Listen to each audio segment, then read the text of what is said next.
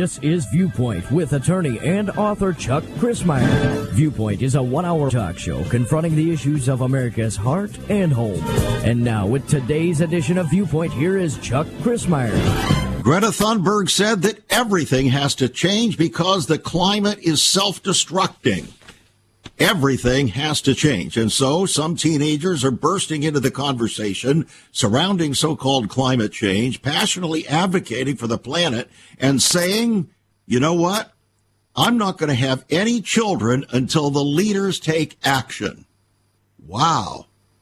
Well, that was just a few years ago. And now we find that Greta Thunberg is losing her mojo she's taking on some other issues now because it appears more and more that the whole issue of climate change isn't quite what it's pretended to be. So today on Viewpoint, we want to take a look at where all of that is going.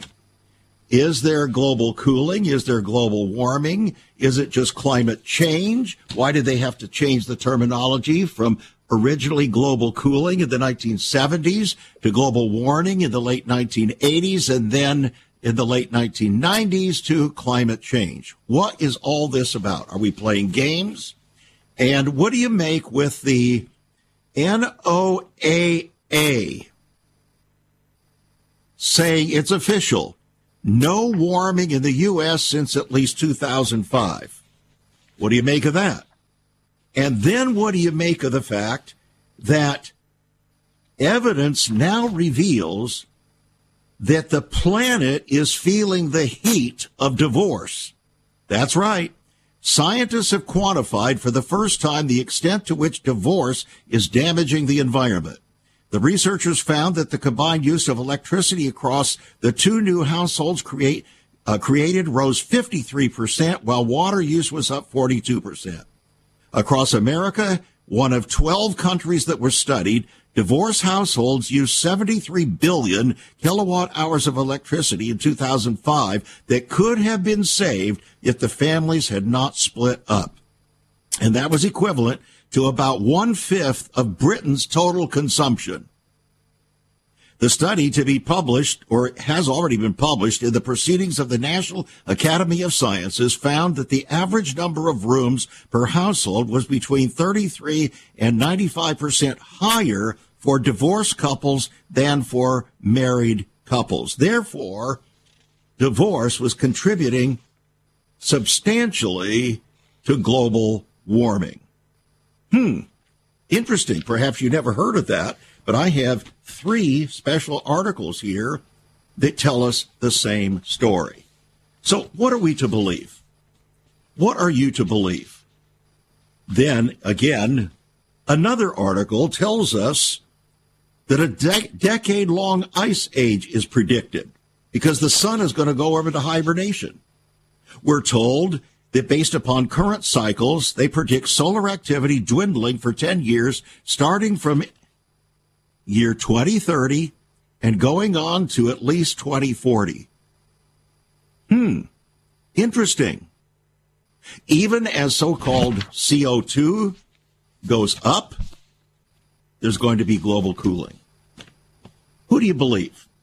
And why are these things told us with such serious consequences when in fact 440 scientific papers in 2020 said that there's no consensus that mankind is destroying, uh, destroying the climate. And then again in 2009, the famous Al Gore giving us the inconvenient truth, supposedly, told us that the North Polar ice cap would completely be ice free within the next five to seven years. That was in 2009. So by 2016, the ice cap, the polar ice cap in the North should have disappeared, but it has not. In fact, I'm told that the ice cap in the South has actually increased. So, what are we to understand? Al Gore told us it was an inconvenient truth. Our guest today says it's a very convenient warming.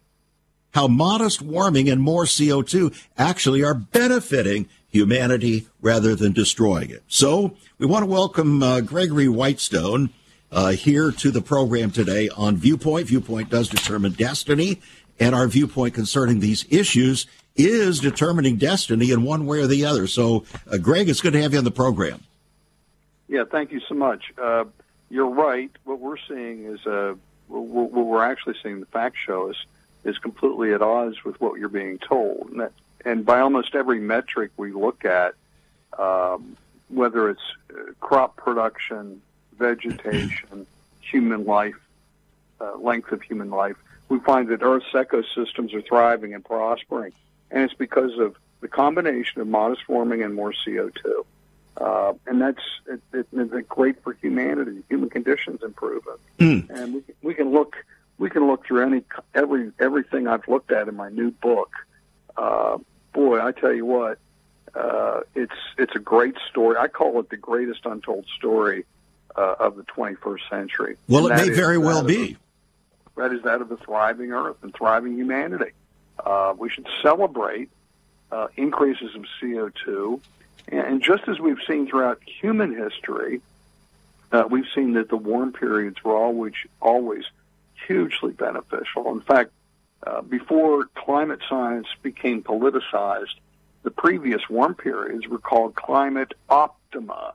Climate optima, and they were called that for a very good reason, uh, because again, ecosystems and humanity prospered in the much warmer um, periods of time of human history. It's interesting, uh, as I was going through your book, the foreword I found very interesting, written by uh, uh Dr. William Happer uh, of the uh, Department of Physics at Princeton University.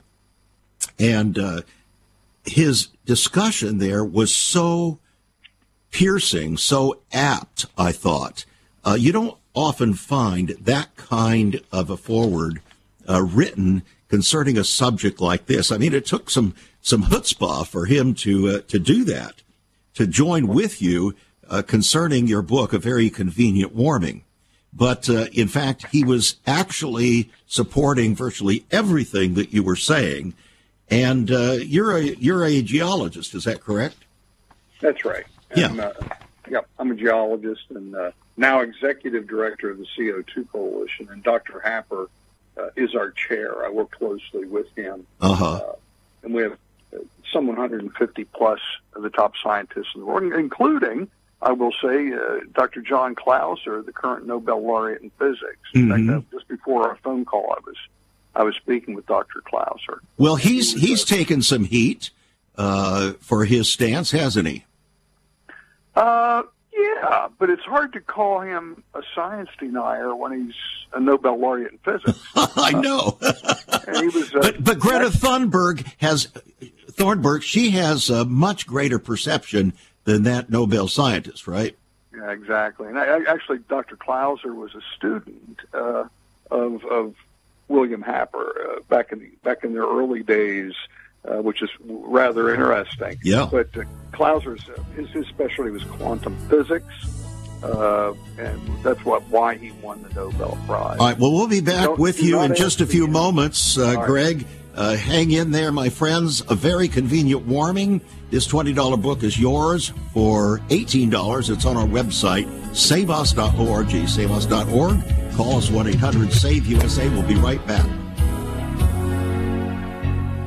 Once upon a time, children could pray and read their Bibles in school. Divorces were practically unknown, as was child abuse. In our once great America, virginity and chastity were popular virtues and homosexuality was an abomination. So what happened in just one generation? Hi, I'm Chuck Crismier, and I urge you to join me daily on Viewpoint, where we discuss the most challenging issues touching our hearts and homes. Could America's moral slide relate to the fourth commandment? Listen to Viewpoint on this radio station or anytime at saveus.org.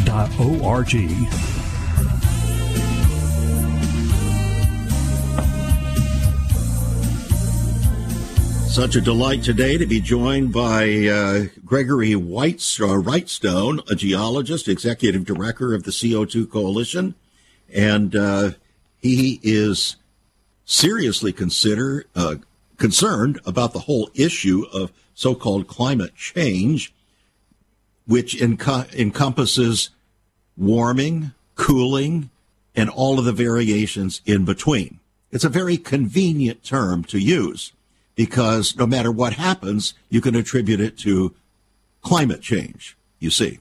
So the climate has always changed. Every day I go and look and see what the weather's going to be like. I want to find out what it's going to be like hour by hour. I want to find out what it's going to be in the next 10 days because I want to be able to somehow gauge my behavior, what I'm going to wear, what we can do, and so on by those climate ideas. But they change. Temperatures can change from 40 degrees in the morning to 75 degrees in the afternoon. That's climate change. That's global warming. Well, at least it's warming during the day. So what is this business of climate change anyway? Why that term, Greg? Well, it, it, that's easy because when global warming uh, went went into an 18 year pause, they had to explain it somehow. Uh, so now, if you just say climate change, uh, that encompasses too much rain, not enough rain, too much heat, too much cold, too much snow, not enough snow. No matter what happens, mm-hmm. it's even a little bit unusual. It can be blamed on climate change. And, and you talked about uh, temperatures and warming. Mm-hmm. We're being told that uh, that there's a climate crisis, and they say it's going to get just terrible if, if we allow temperatures to increase 1.5 degrees centigrade over what it was back uh, before the Industrial Revolution. Mm-hmm. Well, guess what? It's already warmed 1.2 degrees of the predicted 1.5. So what they're warning us about, think about this. They're warning us it can't rise another three tenths of a degree Celsius, which equates to about half a degree Fahrenheit. Well, if, if you were sitting in your production studio right now and the temperature went up half a degree or down half a degree, you couldn't tell. It wouldn't flip your thermostats on or off. Uh, and if you're that concerned about it, uh, about half a degree Fahrenheit of warming, just move 19 miles further north, and your average temperature would, would, would drop by half a degree. And we see that's what they're warning us about. When we look yeah. at it, we see more than that between uh, 11 a.m. and noon on any given day. Right.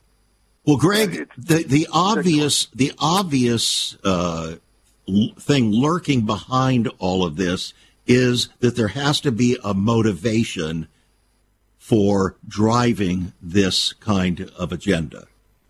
And that's where the problem lies. The problem doesn't lie with science per se.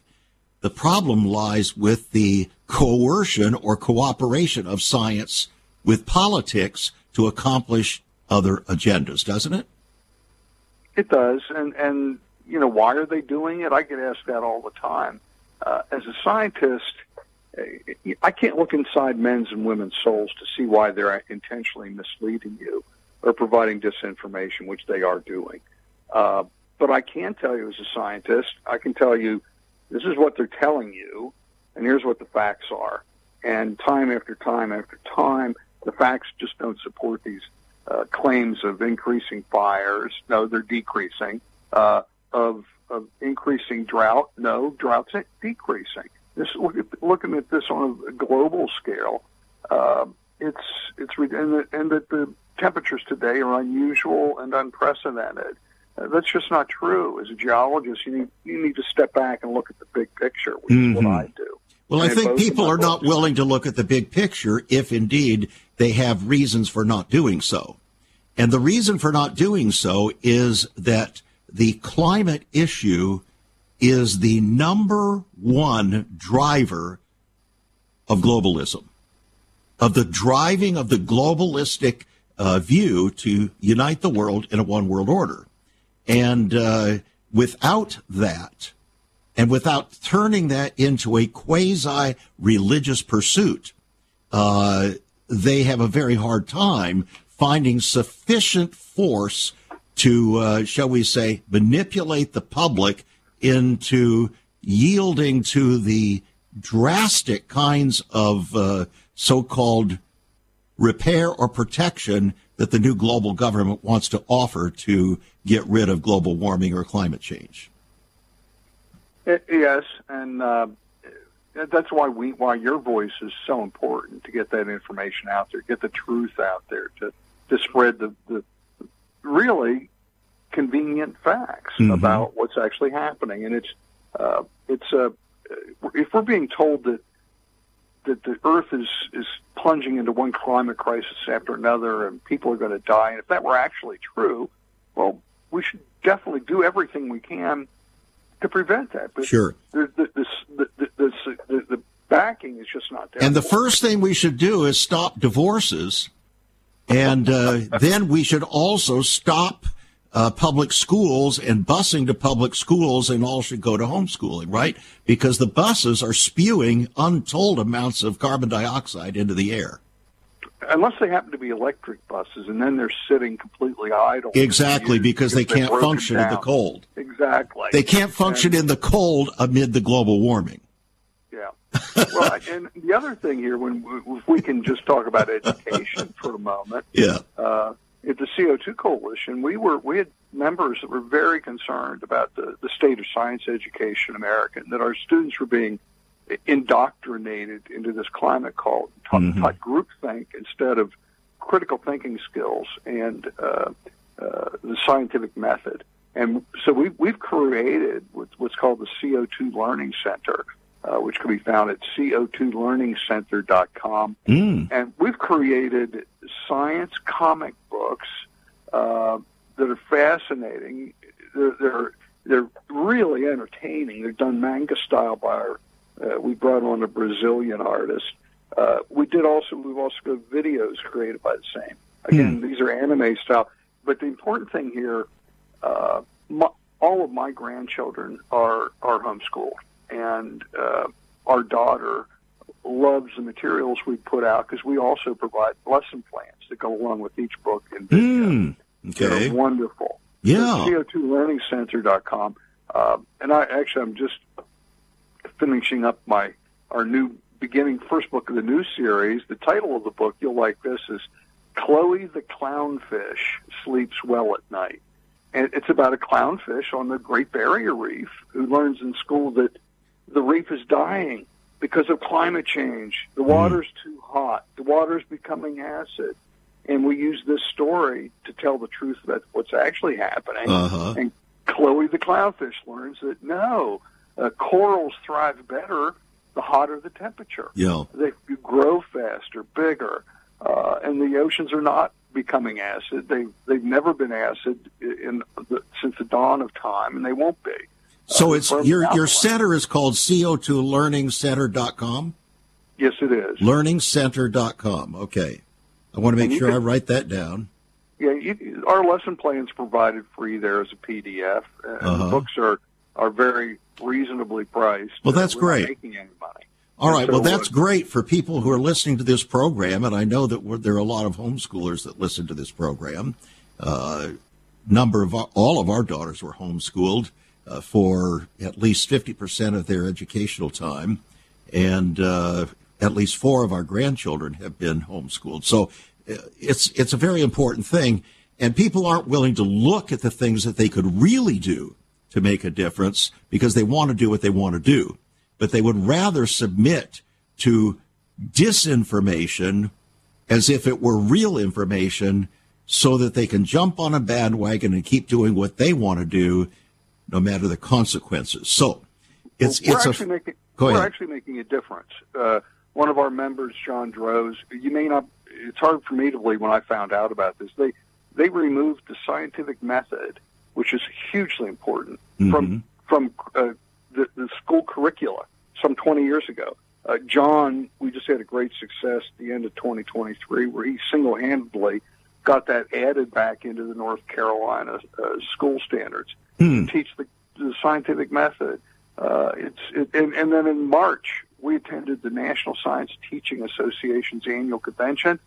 We we were overwhelmed by teachers wanting this information, and uh, it hmm. wasn't long before the head honchos came down and they said you have to remove your materials. Yeah. Bear in mind, there are fourteen thousand people. We're in the middle of the convention with our booth, and they, with security, and escorted us out of the convention because we were providing facts uh, that disputed. Isn't that amazing?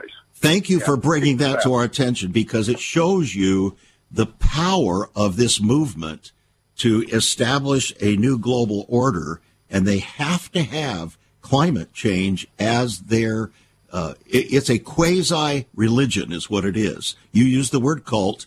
It's a cultish kind of thing that tries to use science as a device to carry on an agenda that's actually contrary to the very workings of science.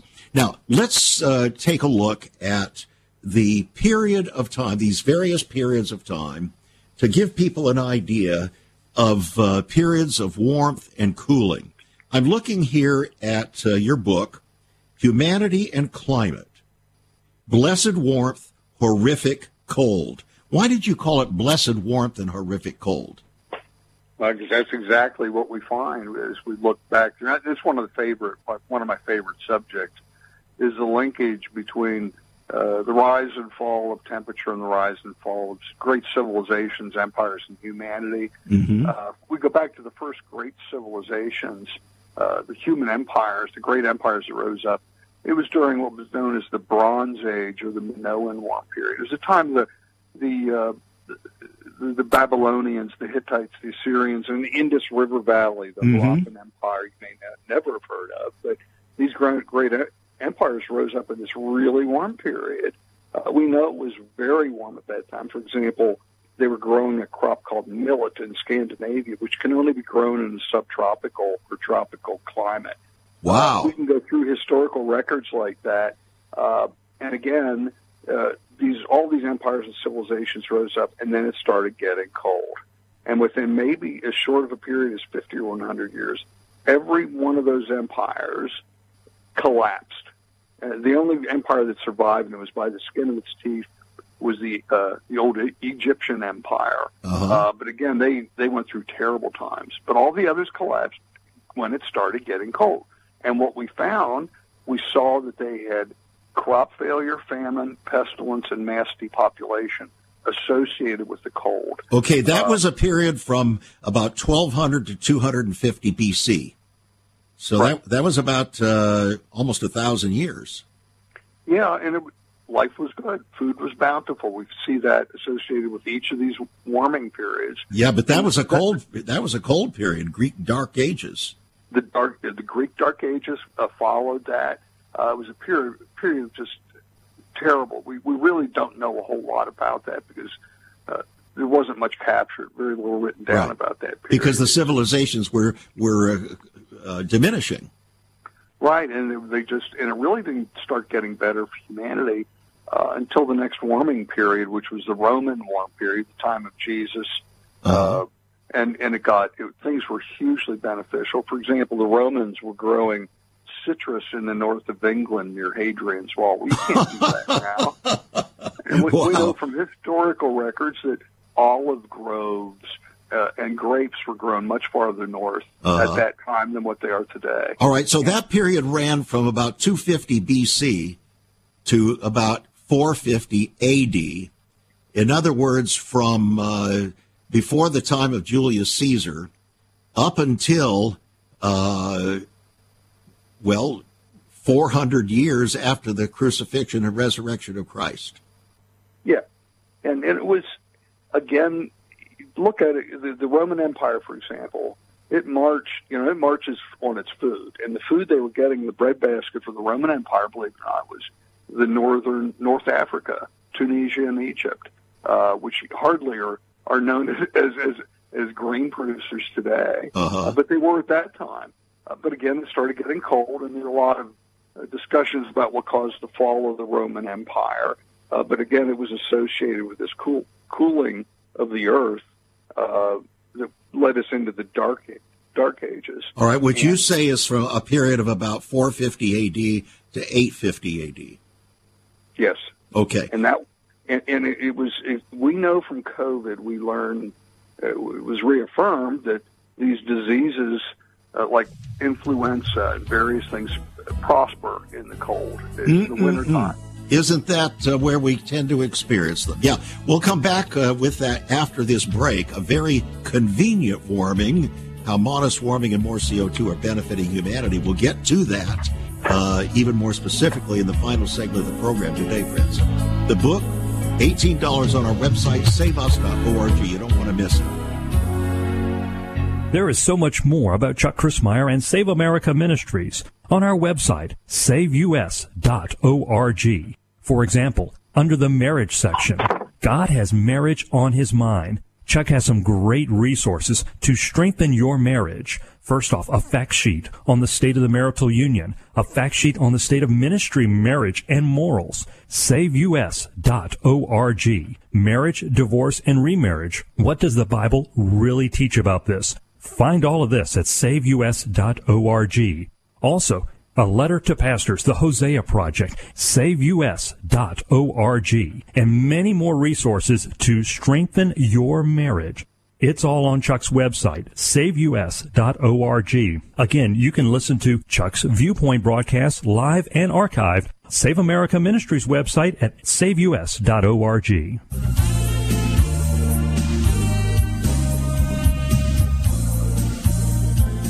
Welcome back to Viewpoint. Our guest today, uh, Gregory Whitestone, geologist, uh, is saying that in reality, things are getting better climate wise over the world than they have been in the past. That there's an improvement that actually has come because of a warming trend over many, many, many years, not just 10, 15, 20 years. You have to look at the bigger picture, he says. And so we're in the process of looking at the bigger picture that's happened during Earth's history as we know it. And uh, we've looked at a uh, the Minoan warming period uh, that occurred between 1500 to 1200 BC. Then the Greek Dark Ages from 1200 to 250 BC. That was a thousand years of, of cooling, serious cooling. Then came the Roman warming period from about 250 BC to AD 450. That would be 600 years of warming.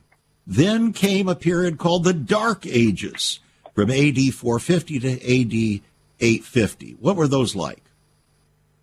Um, yeah, the, the, the, Dark Ages. In fact, it, even the Bible during some of these uh, uh, periods references, for example, uh, the Old Testament's Jeremiah 18:14 uh, says, "Does the snow on the mountains of Lebanon ever melt entirely off their nearby rocky cliffs? Mm. Do the cool mountain streams ever dry up? Well, well, today there's no eternal snow on Lebanon, so we can yeah. take even records from the Bible that refer uh, to that cold period. That would be the period of, of the Greek Dark Ages that you're talking that's about. Correct. Yeah, that's correct. So now we're in a new period of Dark Ages. Uh, after the Roman warming period that ended about AD 450, then we moved from AD 450 to AD 850. What were those dark ages like? I, su- I suspect that when you use the word dark, it means dark. In other words, the sun wasn't shining so brightly. Well, it wasn't. It was each of these uh, periods were. It was for the most part it was dark because again we uh, civilization went in in, in reverse, if right. you would, and it was just terrible. Right. The word I use a lot is horrific. As with the light that was not emanating from the sun, so the light was not emanating within within the lives of people either. Yeah, and, and at that time too, again, think about it. They, they lived a hand to mouth existence, mostly agrarian mm-hmm, society, mm-hmm, mm-hmm. and they could they could survive one bad year because they would keep food in stockpiles, uh, and maybe even two, but back to back to back, it it became uh, dead, deadly for for people. And again, we, we, we find that we have uh, mass depopulation associated with each one of these cooling mm-hmm, periods. Mm-hmm. Uh, in fact, if, if you Google worst year ever, uh, you'll you'll find it was the the year uh, 541 or 536 AD. Mm. Uh, it was just terrible, widespread famine, hunger, bubonic plague. Things were were just terrible. And uh, again, we had mass depopulation. All right, so then you move from there to what you call the medieval warm period from AD 850 to AD 1250. Uh, that's really the period of the uh, uh, the variations of the papacy in Rome uh, that wasn't all that pretty. But uh, you call it the medieval warm period. What happened during that period? Oh, life was good food was bountiful. The great it's associated with with, with, what's known as the uh, uh, the High Middle Ages, uh, and again, uh, they didn't have to.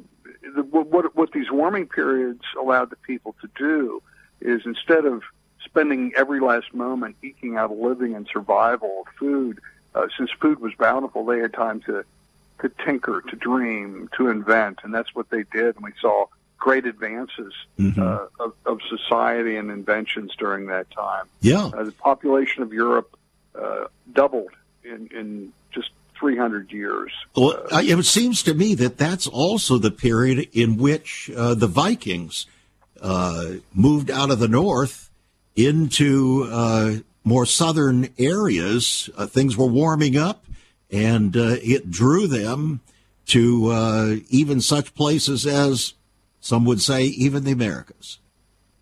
Yeah, Greenland was we, we know for sure was it was settled by Eric the Red, mm-hmm. uh, and they were able to. We know it was warmer too. They were able to grow barley on Greenland, and you can't grow because it needs a longer growing season. What they have here, so we know it was warmer. Yeah, quite a few ways. Again, we can look at olive olive groves. We can use the scientific carbon and oxygen isotopes, but mm-hmm. people don't really understand that. But when you tell them that uh, the olive groves were 150 kilometers farther north during this warm period than uh, than they were before, or I've got a picture in my book of uh, my wife and I standing on the Mendenhall Glacier, and 1,000 feet below us, on top of it, below this, at the base of the glacier, uh, a fully grown forest is now being the glacier's retreating, which uh-huh, glaciers uh-huh, are doing. Uh-huh uh, a fully grown forest from the, the medieval warm period is being exposed. So it had to have been a lot warmer at that time. Yeah. Uh, and it was uh, again, uh, it was bountiful. Life was good. Food was food was was plentiful. You have so many pictures and charts and so on in your book that can help uh, the average person see. Uh, your your book isn't just filled with all kinds of uh, highfalutin scientific propaganda but you've written it in such a way to help the average person see what really has happened and to understand it, haven't you? Yeah, I'm I'm very proud of that, and I, I I'm told I'm blessed. I, I don't want to sound boastful, but I've been told by many people that I'm blessed with the ability to communicate complicated subjects mm-hmm. to the to the non-scientist and that's that's really my goal. Yeah, is is to is to break those complicated, and they're really not that that complicated and scientific. And if you can communicate them uh, easily with un- easily understandable charts and images, well, you have to be willing to think outside of an agenda-driven box. If you're willing to think outside an agenda-driven box, which is what science has become, the engine of uh, political endeavors, uh, then you can think rationally as a normal human being and realize, you know, this couldn't possibly be right. Look at the big picture. It couldn't possibly be right what we're being told. Yeah, it isn't. And and if you look at if we go back to the Little Ice Age, the most recent cooling period. Yeah, let's talk about uh, that. Yeah, what's odd, we're is again it started cooling, and in the, we know for sure it's very well captured in Europe and Asia mm-hmm. uh, with, with great records of this. And in Europe, it started raining, and it wouldn't stop, and they couldn't get the crops in the ground in the spring. And those they they did plant uh, mm-hmm. uh, rotted rotted in the field, didn't ripen, uh, and this went on for five years of basically just rain and terrible just terrible consequences. Again, well, in uh, the mountains, then that would that would yield uh, uh, massive freezing and glaciers, uh, of which we see in the Alps and so on. Yeah, and uh, so those glaciers grew. And we see the glory of them now. Some of them are there. There's some melting now, but up till 1850, that little ice age uh, produced those glaciers. Yeah, and and if we look too at the beginning of this, they were blaming again. People were dying. Mm-hmm. Crops crops failed. People were dying. Famine set in, and they blamed it on weather causing witches that were spreading. I mean, the, there, there were thousands of witches that were accused and killed during that time. In fact, I've got a chart in my book. Uh, I capture uh, the average number of witches killed per decade in Europe, and they they kept actually kept very good records of that. And then I compared it to uh, extremely cold months during the summer, and there was a strong correlation there.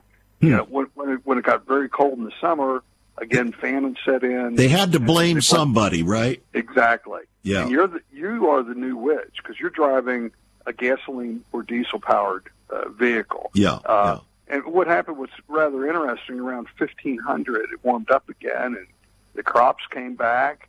Uh, and you might ask, well, well, you know, why did it warm up? And, and at the time, they said, well, we did really good. We killed all the witches, and now God is bestowing His blessings on us with with great harvests.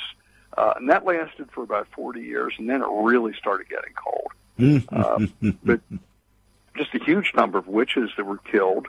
Uh, and, and we know it was very, very cold. For example, I'm calling, talking to you from Arlington, Virginia. Just 18 miles to my south is Mount Vernon, George Washington's. Right.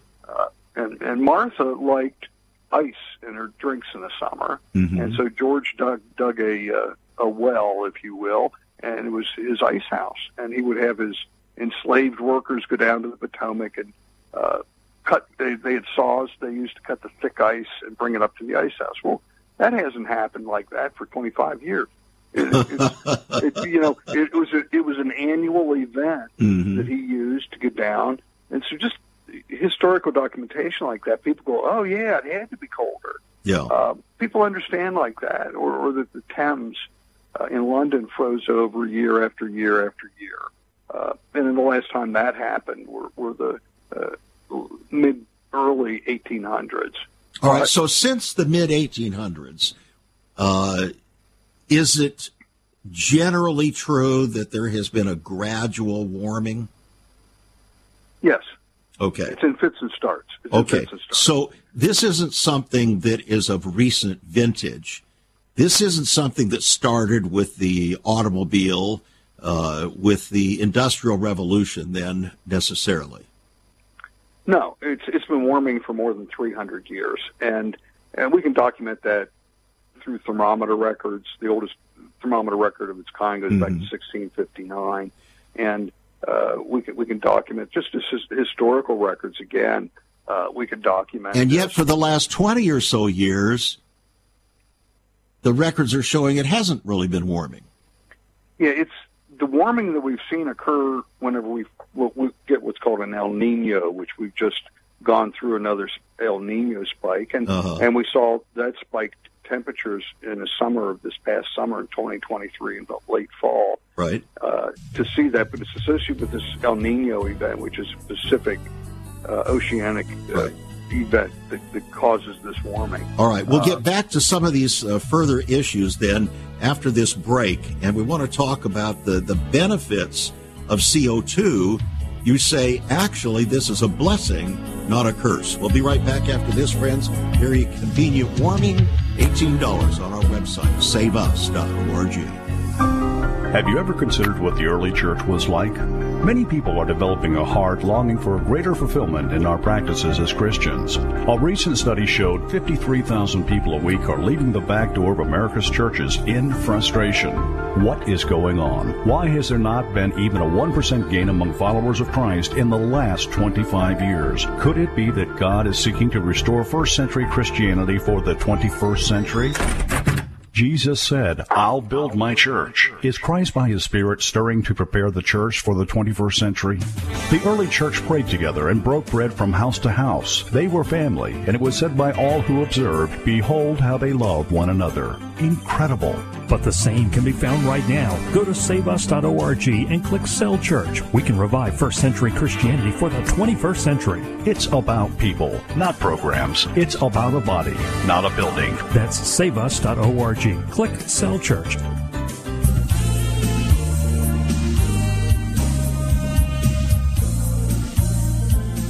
Before we get back with our special guest today, I want to share with you some quotations from uh, some well known folk, respected folk in history. And you can find these in the back of our guest book called Notable Quotables on the Issue of Consensus. Here's what Galileo said In questions of science, the authority of a thousand is not worth the humble reasoning of a single individual. Well, friends, that's just what I said, in other words, about a half an hour ago. Michael Crichton said there's no such thing as consensus in science. If it's consensus, it isn't science. If it's science, it isn't consensus. Period. Then, another says whenever you hear the consensus of scientists agrees on something or other, reach for your wallet because you're being had. John Kennedy said, a nation that's afraid to let its people judge the truth and falsehood in an open market is a nation that's afraid of its people. And Albert Einstein, genius abhors consensus because when consensus is reached, thinking stops. And then finally, Abba Eban, an Israeli diplomat, made this statement. A consensus means that everyone agrees to say collectively not one know what no one really believes individually. Fascinating statements that bear listening to. Now, in our final segment here today with our special guest, uh, Gregory Whitestone, and his book, A Very Convenient Warming How Modest Warming and Mere CO2 Are Benefiting Humanity, we want to talk about the benefiting part. We've looked at the history, we've looked at what uh, the various agendas are and why they're being promoted.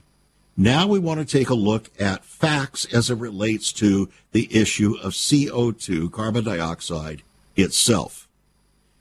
Now, simply put, Greg, tell us what you believe and what scientists know to be true concerning CO2 and its benefits.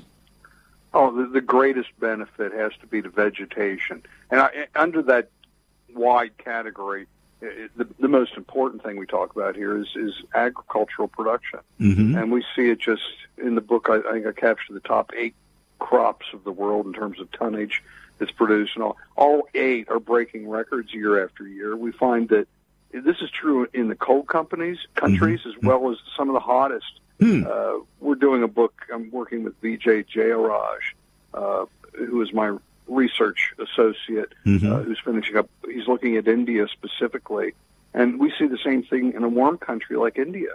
That that they're saying, well, the heat's the heat's too hot. It's going to drive agriculture into famine and crop failure, and we just see the opposite.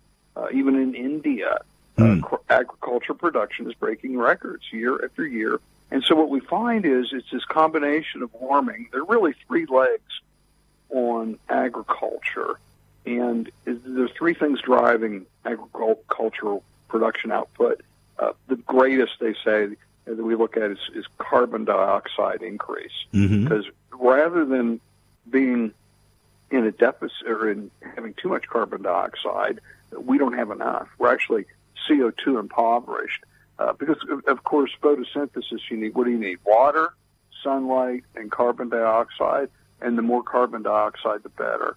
Hmm. And, and so the planet and the Except for humans, except for human consumption. Uh, not really. There's uh, we don't really. We're at 400 parts per million right now, and it really doesn't. You don't get any negative effects until you get well over 5,000. Yeah. Uh, so we could, uh, you know, 15 times what we are today, and we're nowhere near that. So the, it's bear in mind carbon dioxide, four hundredths of a percent. Oh, four hundredths of a percent. Okay. Uh, so it's it's it's a very small but important yeah. Uh, molecule. Uh, but the other thing here is warming that we're seeing. Again, it's been warming for more than 300 years. Uh, the warming means we have longer growing seasons. Uh, killing frost stop earlier in the spring and arrive later in the fall. In fact, uh, in the book, I document that, that the growing season, the length of growing season in the continental United States has increased more than two weeks since 1900. And that's important. You get more plantings. Mm-hmm. and if you've got a, if you've got an apple orchard, what do you fear the worst? A late spring killing frost. Right. And because of warming, well, that's what that. Florida fears with its oranges too. Exactly, and and we see that a lot of this warming isn't really increases in high temperatures, but rather increasing temperatures at nighttime. The coldest temperatures are getting warmer. That's a good thing. Hmm. And the third thing, we got warming, more CO2, and the third thing is driving uh, agricultural output since 1950, mid mid 20th century, uh, is the use of nitrogen fertilizer. Mm-hmm. And this mm-hmm. nitrogen fertilizer is what do they? How do they make it? Fossil fuels, mainly natural gas. So we've got, uh, you know, we should celebrate this. That we're able to feed a growing population. Uh, the only places on Earth uh, that that have a famine problem or food production problem are those of war torn countries where where they can't distribute the food. Mm-hmm. Uh, and so, you know, as a Christian, we should celebrate uh, this bountiful food production we're seeing. All right, let's take a look then at the so called answers or solutions that are being offered with regard to curtailing global warming and CO2 production, which they say is the thing that's causing it. But you're saying, no, this is bettering it. But let's take a look at what's happening that actually is diminishing CO2 and its benefits on the planet. Yeah, what, what do they? Let's look at what they want to do. What they want to do. Uh, we just talked about the importance of carbon dioxide, right. and now they want to strip it out of the atmosphere. They want to make it. Uh, they want to lower the carbon dioxide levels, which would directly impact agricultural output. Mm-hmm. Uh, they want to block the sun. There's actual talk of geoengineering. Yes. Uh, in, in the sky, various methods to block the sun. Yeah. What's that going to do? Well, Biden's talked about that. Yeah, and decrease agricultural output even more. And we see they're trying to ban nitrogen-based fertilizer. And why and would that be? Because they because, want to control the production of food and who gets it. It's all about globalism again. In, in our, we wrote a lengthy report on this last year. I did it with Dr. Happer uh, and Richard Lindzen, and in that in that paper, we predicted millions of, of deaths associated with with this net zero movement. Mm-hmm. It's really an anti-human movement, is what mm-hmm. I call it. It's anti-human. Wow. Uh, we should we should support uh, those that build up people, that build up agricultural production. All right. Well, this fits then, Greg, with uh, Bill Gates' uh, proclamations that we have to reduce the population of the world by two thirds. Yeah. This is how you do it. Yeah. And, uh, you know, you go first, Bill. No, thank you. I don't want any parts of it. I, yeah. Okay. Now, how about all the uh, like the windmills out there? What are those doing to uh, to help us, and what are they doing to actually be detrimental? Oh, I, other than destroying the landscape. Yeah, well, they, they do that pretty well. Uh, in fact, uh, I used to live in Pennsylvania. There we have the Pennsylvania Game Commission controls some 1.2 million acres in the state of Pennsylvania.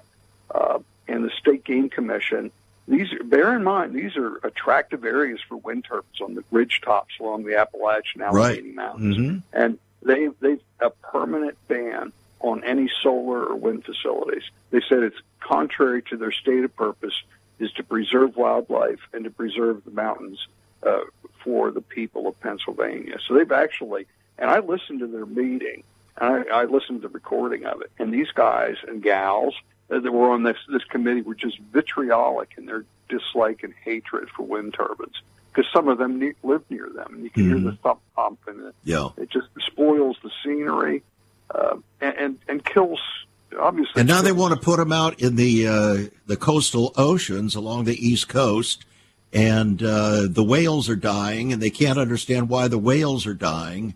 Uh, yet they claim to be ecologically uh, driven as uh, uh, political liberals. Something doesn't fit. No, it doesn't. Something's rotten in Denmark, and it's, it's this entire environment. You know, we have one of our board members, Patrick Moore, was a co-founder of Greenpeace, and he he was on he, he traveled. He was on those he was on those Zodiac boats if you recall back in the uh, the Japanese and the Soviet fishing fleets were going out after whales. Mm. uh, and they shot a harpoon over his head. Well he, he wised up. He said Greenpeace lost its way. When they first started out there was a noble cause but then they went way off the rails. And he's mm. part of the board of directors of the CO2 coalition. Really? And he he speaks forcefully uh, about this because he's he's called out Greenpeace because they're not standing up for the whales. They're not standing up for the dolphins that are being killed. How about the and, eagles? And the eagles, they're fifteen thousand. U.S. Fish and Wildlife Service has a, a bag limit of fifteen thousand bald eagles per year that that wind turbines can kill.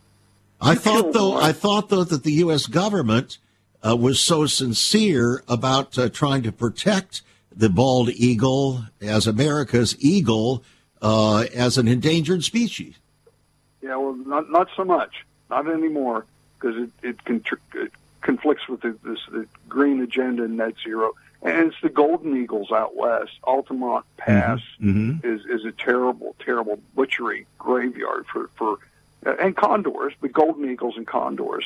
Uh, and it's just just horrid. Uh, you know, the, we, the people pushing this is well, cats kill a lot more. You know, well, cats kill things like sparrows and robins. Mm-hmm. They don't kill bald eagles or golden eagles. Yeah. I don't if think so. Let me let me tell you, Chuck. If you've got a cat that can kill a golden eagle, uh, I wouldn't let that cat near my grandkids. No way, no way. That's probably a bobcat or something.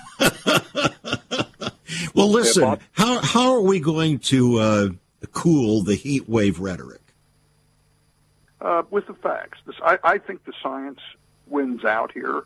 Uh, people are also effectively going to get, get, opposed to this when it hits them in the pocketbook, like they did me with my home in Florida, mm-hmm. uh, where we had, when we moved there, we our average electricity bill is one forty nine.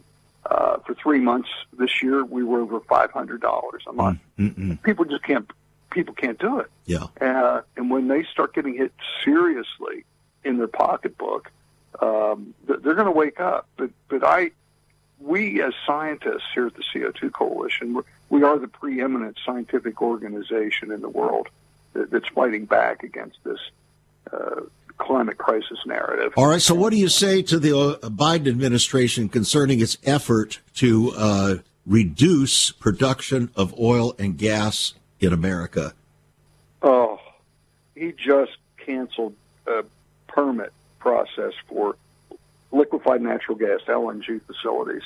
Uh, that's it's just hor- horrifically bad. We're, it's all about bringing this country under control of the new global empire, isn't it? It is.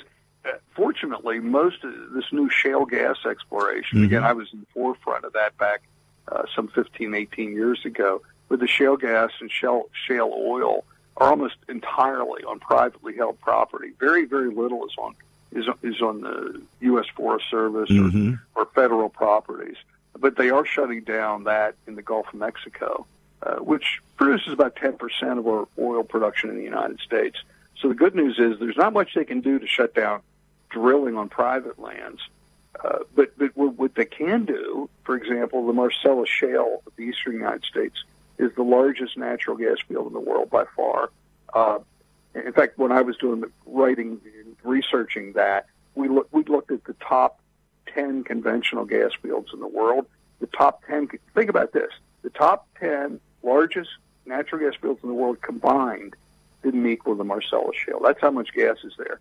Wow. And you can't where they need it is New England badly. Oh yeah. But New York and New Jersey both have pipeline bans, so they can't get the gas from Pennsylvania, and West Virginia. Wow. Okay. Well, you and I have a lot to, to talk about. I'm so grateful for your joining us here, Greg, uh, concerning this what you call a very convenient warming, a modest warming and more CO2 are actually benefiting humanity the book, friends, is a $20 book, yours for $18 on our website, saveus.org. You can call us at 1 800 SAVE USA, 1 800 SAVE USA, or write to us at Save America Ministries, P.O. Box 70879, Richmond, Virginia 23255. Writing a check at $5 for postage and handling.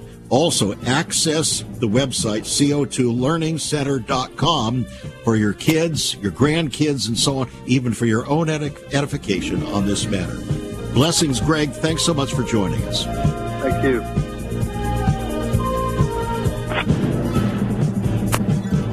You've been listening to Viewpoint with Chuck Crismier. Viewpoint is supported by the faithful gifts of our listeners. Let me urge you to become a partner with Chuck as a voice to the church declaring vision for the nation. Join us again next time on Viewpoint as we confront the issues of America's heart and home.